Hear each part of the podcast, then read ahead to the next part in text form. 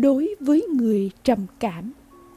Khi nào có người làm cho người ta có cảm xúc, muốn sống, có động lực để thay đổi bản thân, thì dù người đó là nam hay nữ đều không quan trọng.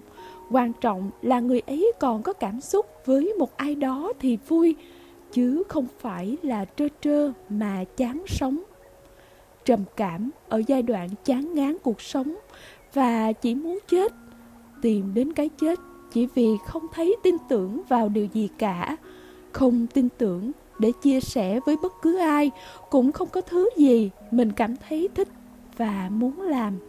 Không hiểu nổi vì sao mình tồn tại ở chốn này, thực sự rất nguy hiểm.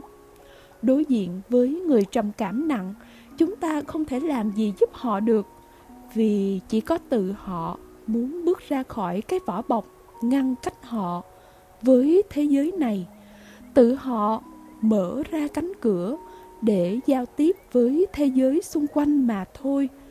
Chúng ta cần quan tâm nhưng tránh hỏi nhiều, cần lắng nghe nhưng cũng giữ khoảng cách, tránh việc biến mình thành cái gì đó làm phiền đến thế giới riêng của họ. Cần ngó chừng để tránh trường hợp họ tự làm tổn thương bản thân và quan trọng là giữ mình ở trạng thái bình yên, tha thứ cho những sự bốc đồng, vô lý của họ.